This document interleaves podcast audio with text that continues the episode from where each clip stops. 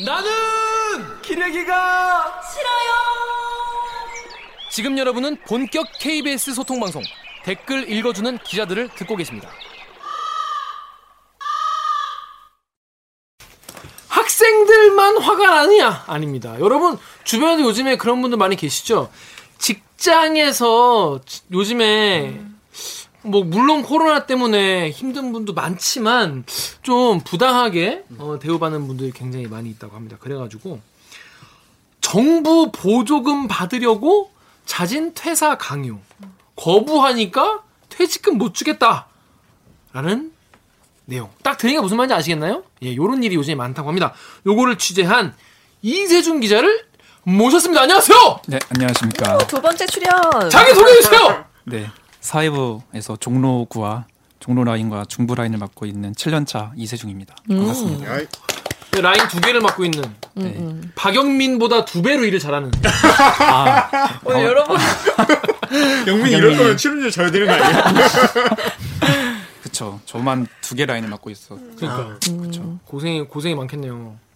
요즘에 그러면 어떤 주제를 요즘에 많이 취재하고 있습니까? 그 동네에서. 그 종로 라인은 주제가 좀 없는 게요. 온갖 집회가 다 있어서 노동도 했다가 정치 이슈도 했다가 요즘은 또 정강훈 목사 너무 싫어 진짜 따라다니기도 했다가 이제 교회 쳐간다 그래서 따라갔다가 내일도 또 가야 돼요. 사랑제일교회. 사랑제일교회 그 뭐야 물 뿌리고 막 그래가지고 소화기 뿌리고 막 소화기 뿌리고 그래서 그 왜 철거 못하게 하는 거예요 그 사람들은? 그러니까 우리 교회고 신앙의 자유를 방해하지 말라 이렇게 하고 있는 거죠. 신앙의 자유.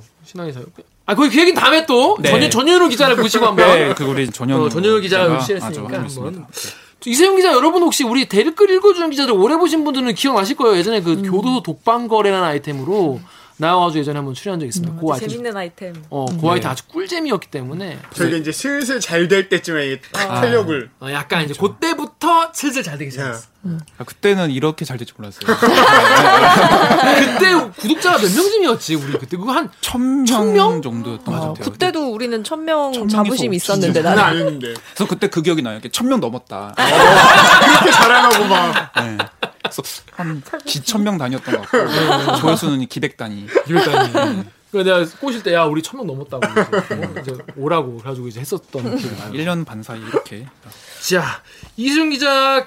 기사 어떤 내용인지 모르시는 분들 많을 것 같아가지고 저희 1분 리포트, 짧은 리포트 준비했습니다. 그러면 1분 리포트 어떤 내용인지 먼저 들어보시겠습니다.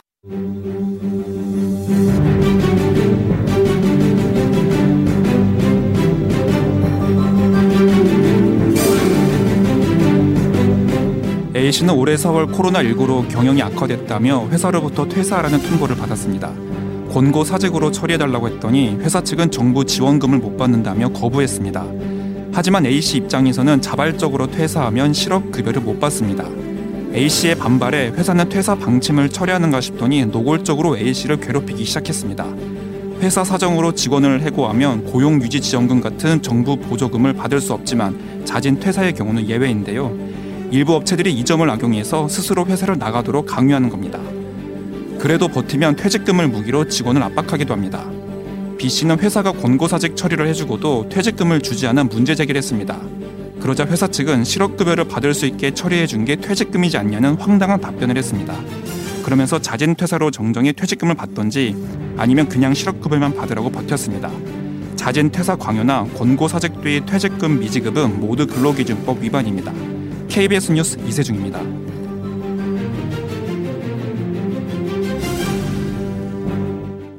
실업급여를 받을 수 있도록 처리를 해준 게 그게 퇴직금 아닙니까? 라는 문 도둑놈씨 이 뭔 개소리야?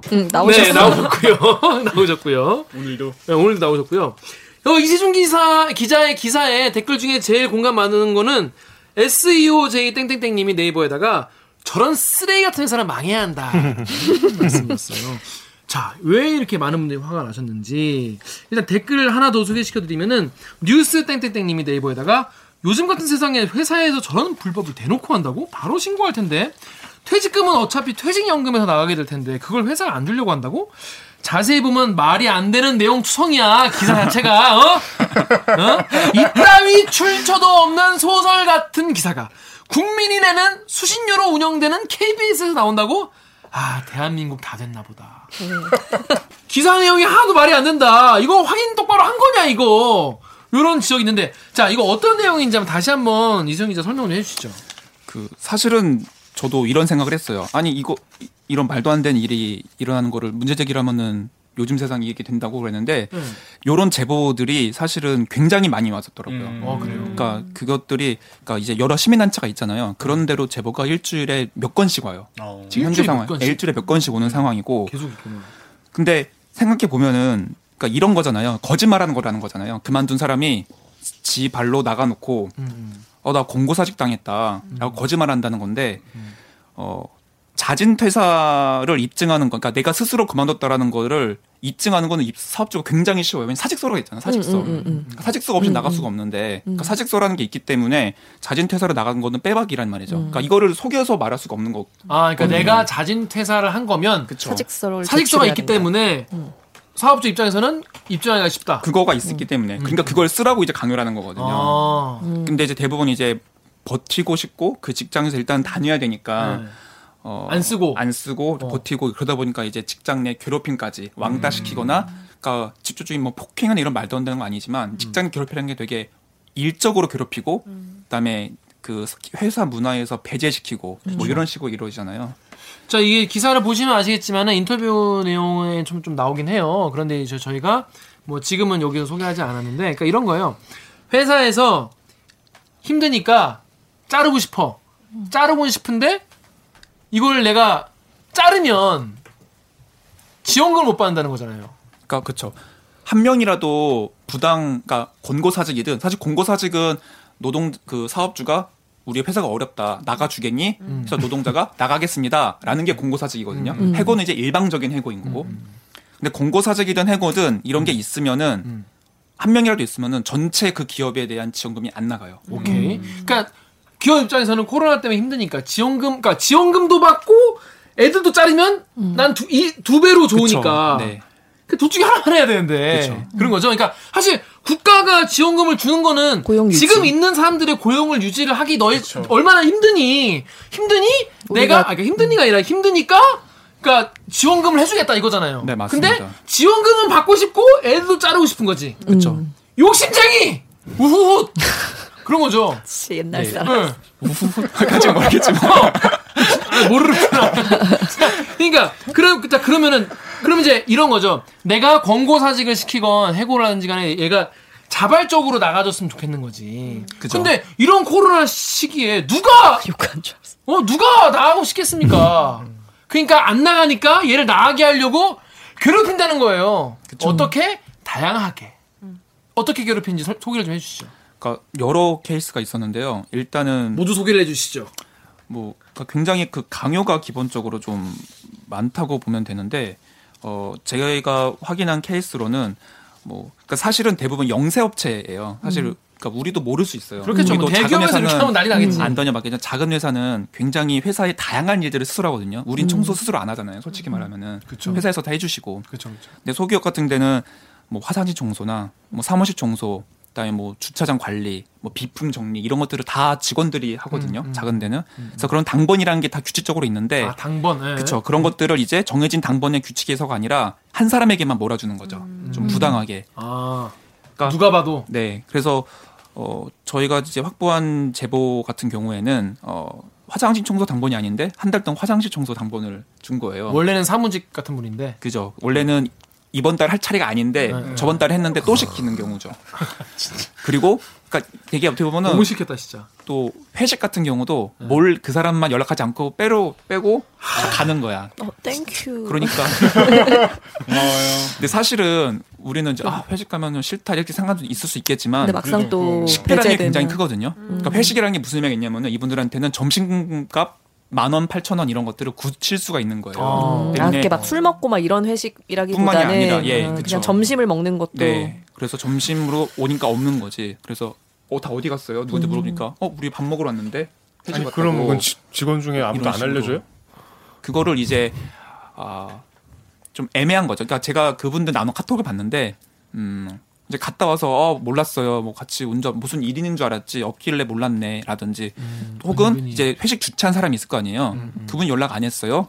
라든지. 그러니까 좀 이상한 애라고 동감은 하지만 구체적으로 너무하네. 이 회사 정말 너무한다. 같이 문제제기 해주겠다라고까지 행동을 하긴 어려운 거죠. 사실은. 공범들이네. 까지 말할 수 있는지는 좀 판단이 영역이지만 무기는 했네 어쨌든. 네. 그런 분위기가 있죠. 네. 나 아니어서 다행이다 이러고 무기는 했네. 그럴 수도 있겠죠. 뭐 그런 것도 있고 그다음에 일적으로 보자면은 일을 아예 안 주진 않지만 내가 하지 않던 일을 준다든지 원래 내가 A라는 일을 하고 있는데 갑자기 A라는 일을 안 주고 B라는 일을 주는 거예요. 난 B라는 일을 해본 적이 또 없는데 또 시키니까 해야 되는 거서 이게 시킨 게 부당한지 아닌지도 모르겠고 왜 시킨지도 모르겠고 그러니까 이런 식의 괴로움을 주는 거죠. 일하는 사람에게. 그러니까 그런 식의 방법으로 네가 알아서 제 발로 나가야 네. 성과도 잘 안 나게 될 거고 그러면 하는. 지금 이 순간에도 코로나 때문에 힘든 업주분들도 계시고 근데 이분들이 지원금은 받고 싶은데 애들이 자발적으로 안 나가고 내가 자르고 싶은데 그래서 이런저런 괴롭힘을 하는 경우가 있을 거 아니에요. 그럴 때는 어떻게 좀 대처를 해야 됩니까? 그러니까 사실 직장 내 괴롭힘을 내가 받았다라는 거를 입증하는 거는 오로지 노동자의 몫이에요. 그러니까 이거는 사실은 그래서 증거를 모아야 되고 그리고 굉장히 힘듭니다. 그래서 직장 내 괴롭힘을 그렇지. 인정받은 경우는 사실 많지는 않은 게 사실이에요. 그래서 그런 걸 아니까 그리고 사실은 이거를 개인적으로 증거를 모으는 게 굉장히 힘든 일이에요. 그리고 저희가 또 제가 보니까 증거라고 준 것들이 객관적으로 봤을 때 증거 효력이 없는 것들 대부분이고 그러니까 정황만 알 수 있는 그러니까 증거가 아닌지도 잘 판단이 안 서고 일반인들은 모르지 사실. 그러니까 저희 같은 이제 기자들이야 이런 거에 대한 좀 구체적인 걸 아니까 판단이 되지만 그분도 사실 입증하기도 쉽지 않고 그리고 굳이 이렇게까지 싸워서 나에게 돌아온 이득이라는 게 사실은 큰 게 없거든요. 그러니까 이미 이 상황에서는 이 회사 생활을 할 수 없는 상황까지 와버린 거예요. 그치. 네, 그랬을 때 내가 어떤 길을 택하는 게 맞는지에 대한 고민이 있을 것이고 그치. 그랬을 때는 그냥 그만두고 빨리 새 직장을 알아보는 게 더 이득이 있다 판단하는 게 대부분이죠. 그런 증거를 모으고 있으면 스스로 정말 자괴감도 많이 들고 심리적으로 너무 힘들 것 같아요. 그래도 굳이 이거를 내가 그래도 부당함을 좀 알리고 이 직장에 좀 남고 싶고 여러 가지 뜻이 있으면 사실은 객관적인 녹취, 그러니까 관리자와 나눴던 대화나 뭐 문자, 카톡, 음성 녹음 이런 것들이 효력 있고 이 아까 화장실 같은 분들은 당번표를 찍어서 다 보관을 해주셨더라고요. 저번 달 당번은 누구였고 이번 달 누구였고 이런 것들을 객관적으로 좀 보관하고 계신 거죠. 이런 식의 자료는 사실 많을수록 좋아요. 회식이라 하더라도 본인이 빠졌다라는 그런 정황을 알 수 있는 것들도 있으면은 이것도 직장의 괴롭힘이거든요. 회식에서 빼지는 것도. 그러니까 그런 걸 왜 저 빼고 가셨어요라든지 그런 걸 해서 뭐라도 이제 답이 오는 거를 막 캡처해 놓는다든지 뭐 이런 그렇죠. 식으로 적극적으로 누적분이 있는 거죠. 그러니까 예를 들어서 한 번 정도야 뭐 없나 보다 이랬겠지만 그 직장 동료랑 나눈 걸 하더라도 이게 누적분이 쌓이면 그러니까 우리가 보편적인 시각으로 봤을 때 왜 이렇게 이 사람만 빼뜨렸을까? 라는 생각이 들 수 있을 만한 네, 그러니까, 이게 뭐 정해진 횟수가 있는 건 아니지만 그런 식의 꾸준한 노력이 필요해요. 직장 내 괴롭힘 인정하는 거는. 인정받으면 어떻게 돼요? 직장인 괴롭힘 인정받으면은 내가 자진 퇴사를 하더라도 일단 실업급여를 받을 수가 있어요. 그러니까 제외됩니다. 그러니까 자진 퇴사 자진 퇴사를 하더라도 실업급여를 받을 수 있다. 네, 그러니까 자진 퇴사일 경우에는 우리가 실업급여를 지급하지 않고 있거든요. 근데 이제 사실 실업급여가 제일 중요한 거거든요. 그렇죠. 근데 자진 퇴사일지라도 이제 실업급여를 받을 수 있으니까 상당 부분 그래도 좀 굉장히 중요하네요. 가해자한테 뭔가 법적인 책임을 물을 수 있잖아요. 그거는 이제 또 다른 영역을 이제 고용청에 신고해서 그거를 이제 사업주 처벌 이어지는 건 또 다른 문제 영역인 건데 사실은 이분들은 실업급여를 가장 원하세요. 대부분. 난 어차피 뭐 이 회사 다닐 생각은 거의 뭐 없지만. 네. 그리고 처벌이라는 게 좀 힘든 게 이게 막 큰 단위의 조직적인 건 또 이루어지는 게 아니라 이렇게 좀 은근히 이런 식으로 이루어지는 게 많거든요. 때문에 처벌이라 해봤자 벌금 수준이고 사실상 거의 힘들고. 네네네. 그러니까 네이버에 VALR님은 갑질하는 증거를 어떻게 모으냐.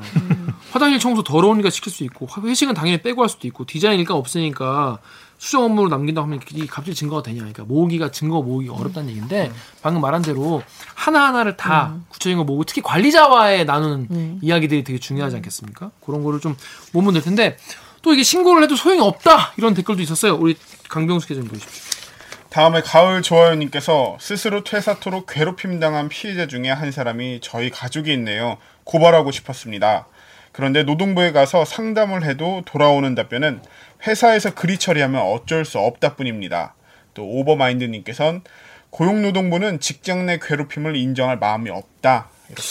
이게 근데 고용노동부가 사실 이게 애매하니까 이게 진짜 뭐 경찰이 수사하는 것도 아니고 실제로 피해가 막 눈에 막 보이는 것도 아니니까 사실 이게 인정하기 되게 어려운 부분이긴 한가 봐요. 굉장히 다툼의 영역인 거 약간 물리적인 피해처럼 구체적으로 드러난 게 아니기 때문에 그러니까 아까 말했던 것처럼 디자인 업무가 없어서 비일 업무 시킬 수 있는 거지 회사 입장에서 그 실제적으로 이런 상황에서 우리는 이 업무 시킬 필요가 있었다라든지 또 청소 업무 시킬 수도 이런 상황에서 있었다. 그러니까 뭔가 이 전체적인 맥락에서 종합적으로 판단해야 되는 건데 이게 사안상 보면 사실은 이게 직장 내 괴롭힘이라고? 라고 했을 때 회사에서 되게 변명거리들이 많거든요. 그렇겠죠. 그러니까 우리가 이래서 이렇게 한 건데 뭐가 문제가 있냐라고 해버렸을 때 이거를 적극적으로 고용노동청에서 그 작은 업체, 이게 대부분 다 영세업체거든요. 이 작은 업체를 대상으로 조사를 뭐 압수수색을 벌일 것도 아니고 뭐 직원을 대상으로 뭐 얼마나 주변 직원을 대상으로 조사를 할 수 있을 것이며 했을 때는 아주 뚜렷한 증거, 정말 녹음처럼 영상 촬영처럼 뚜렷한 증거 혹은 물리적인 폭행이라든지 가혹행위 같은 것들이 뚜렷하게 있지 않은 이상 이런 정황만으로는 사실은 좀 처벌까지 이어지거나 이랬을 때는 조사하기도 좀 힘든 게 현실인 게 맞습니다. 참 우리가 마치 지금 뭐 자영업자분들이나 사장님들이 다 잘못하는 것처럼 뭐 몰아가는 것처럼 보이실 수 있어요. 예를 들어서 근데 이런 지적도 있습니다. 네이버 댓글 우리 정연욱 기자 좀 읽어주십시오. OKU7땡땡땡 작작들 좀 해라. 사업주는 땅 파서 장사하냐. 사업이 어려워지면 직원들 정리를 하는 건 당연하지. 사업주가 빚내가면서 직원들 월급 주고 망할 때까지 버텨야 됨. 그러니까 뭐 이 말씀도 뭐 이해는 돼요. 워낙 지금 자영업 다 뭐 거의 지금 힘드신 상황인데 모르겠어요. 근데 제가 아까 말한 대로 그렇게 뭐 전 둘 중에 하나만 하는 게 맞다고 보거든요. 지원금을 받으려면 해고를 하지 말든지 해고를 해서 내보내고 싶으면 뭐 지원금은 사실 포기를 하셔야 되는 게 맞는 게 아닌가. 사실 이세영 기자 취재하면서 약간 이 자영업자분들 입장은 좀 또 이렇게 약간 이런 입장이 사실 많으신 거죠. 그러니까 사실 업체들이 어려운 건 맞고 아주 번창하면서 이루어지는 사실 않다고 봐야죠. 그리고 정말 직원들 월급 주기 너무 힘들어서 사업 운영하기 힘드니까 구조조정이 안 하고는 못 버티는 분들도 분명히 많으시고 그럼에도 불구하고 버티는 분들도 많으세요. 근데 이 포인트는 그거 같아요. 고통을 분담하는 게 목적이거든요. 그러니까 예를 들어서 우리도 그러니까 정부 지원금을 예를 들면은 만약에 우리가 너무 힘들면 무급 휴직을 시키잖아요. 그랬을 때 200만 원을 받는 노동자가 있었으면 70%에 달하는 무급 휴직을 줍니다. 그러니까 회사 나오지 말고 쉬면서 140만 원을 주는 거예요. 그랬을 때 영세업체 같은 경우는 이 140만 원 중에 90%인 126만 원이죠. 를 정부에서 내줍니다. 그리고 업체에서는 14만 원을 분담하는 거예요. 그러니까 업체 입장에서는 이 126만 원을 받더라도 14만 원이라는 지출이 나간다고 볼 수도 있겠지만 이미 노동자 입장에서는 자기 임금의 70%밖에 못 받는 걸로 손해를 보고 있잖아요. 그랬을 때 고통 분담 차원에서 서로 좀 이렇게 이 정도는 좀 감내하면서 이 어려운 시기를 이겨내가는 게 필요한데 사실 정부도 그러라고 이제 이거를 지원하고 있는 거거든요. 근데 그랬을 때 이제 해고를 해버리면은 사실은 이 모든 코로나 상황에서의 고통을 노동자에게만 전가하는 게 조금 어떻게 보면 좀 불합리한 부분이 있지 않나라는 생각이 좀 드는 거죠. 그러니까 같이 가야죠, 사실은. 이럴 때일수록 참 사업주분들이 뭐 이러다가 회사 망하면 다른 뭐 우리 식구들은 그러니까 우리 그러니까 직원들은 어떡하냐 이런 말씀도 하셔서 참 뭐랄까 우리가 직장을 그냥 다니는 입장보다 더 절박하실 거예요. 그쵸. 아마 업주분들도 아마 얼마나 절박하시면 그러실까 이런 생각도 있어요. 게다가 이런 얘기도 있어요. 노동자들이 좀 문제인 경우도 있다는 얘기도 있는데 오규정 기자 여기 트위터 댓글 읽어주십시오. 트위터에서 스톰님이 기사처럼 허위사실로 직원 내보내는 경우도 있지만 이 어려운 시기에 한 달만 매출이 급감해도 휘청하는 작은 회사들은 어떻게든 직원 안 내보내려고 안달인데 자기 실업급여 받으려고 허위사실 주장하는 퇴사자도 있습니다. 그 뭐 어디든 어떤 분들이든 뭐 그럴 수는 있겠죠. 있겠죠. 이게 뭐 약자라고 해서 무조건 다 선한 건 아니니까 이걸 또 악용하는 분도 계실 텐데 참 이런 어려운 세상에 우리는 살고 있습니다. 그죠? 근데 이제 이렇게 이세중 기자 리포트를 할 정도잖아요. 이게 자꾸 이렇게 양비론으로 가면 안 되는 게 이제 정부는 심판을 제대로 봐야 되잖아요. 근데 노동청의 오랜 관행과 문화는 노동자에게 그리 친화적이지 않아요. 그 노동청의 그러니까 또 제가 겪은 일이 그거밖에 없으니까 제가 그 제주 발령 때문에 노동청에 갔었잖아요. 근데 제가 졌어요 그때. 이거는 제 그 판결 그 우리 법원에서 진행한 뭐 본안이랑 가처분을 이겨서 그 묻혔는데 그게 제 졌어요. 부당 노동행위가 아니라고. 근데 사측의 논리는 제가 그때 제주에 발령 받았잖아요. 제가 그때 경인센터 소속이었기 때문에 집에서 2시간 걸리는데 제주에 갔으면 제주 총국이랑 사택이랑 20분 거리기 때문에 노동 환경이 좋아졌다 우주장에서 그걸 받아들였어요. 노동청이요? 네. 그런 식이에요.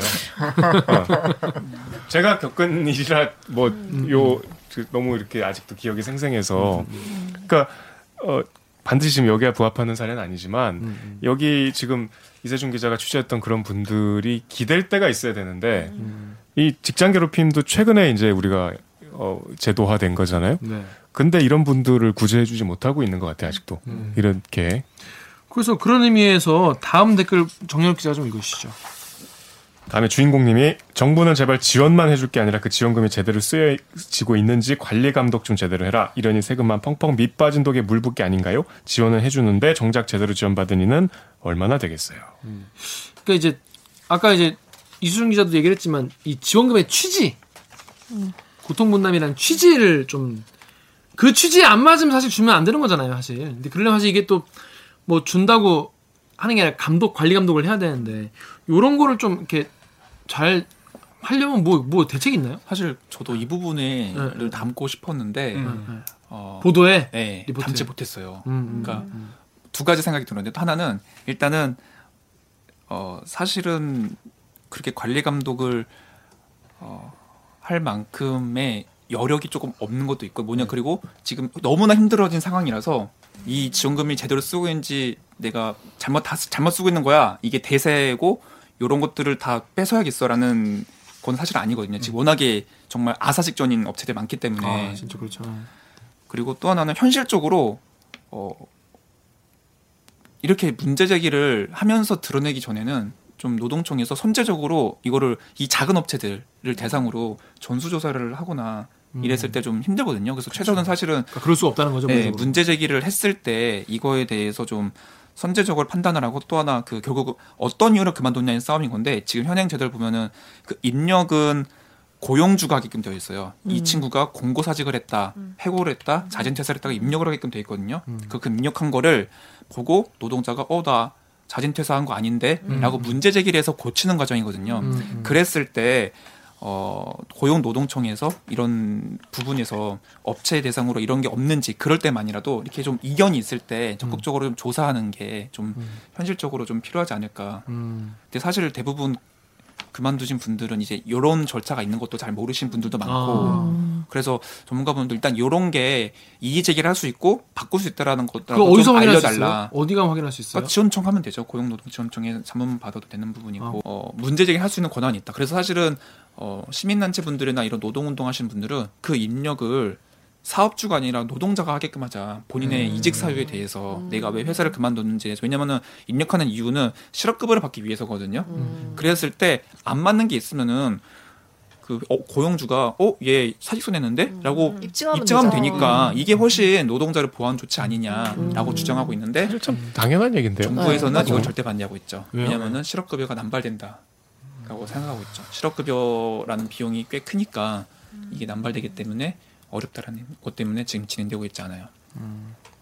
사업주가 뭐 어차피 그 내 돈 나가는 것도 아닌데 굳이 그걸 또 찾아가지고 뭐 입증하겠냐 뭐 이런 사실 거예요? 입증이 누가 더 어렵고 현실적으로 가능한가를 봤을 땐 사실은 사업주가 이 친구 자진퇴사했습니다. 이게 더 사실상 쉽거든요. 네.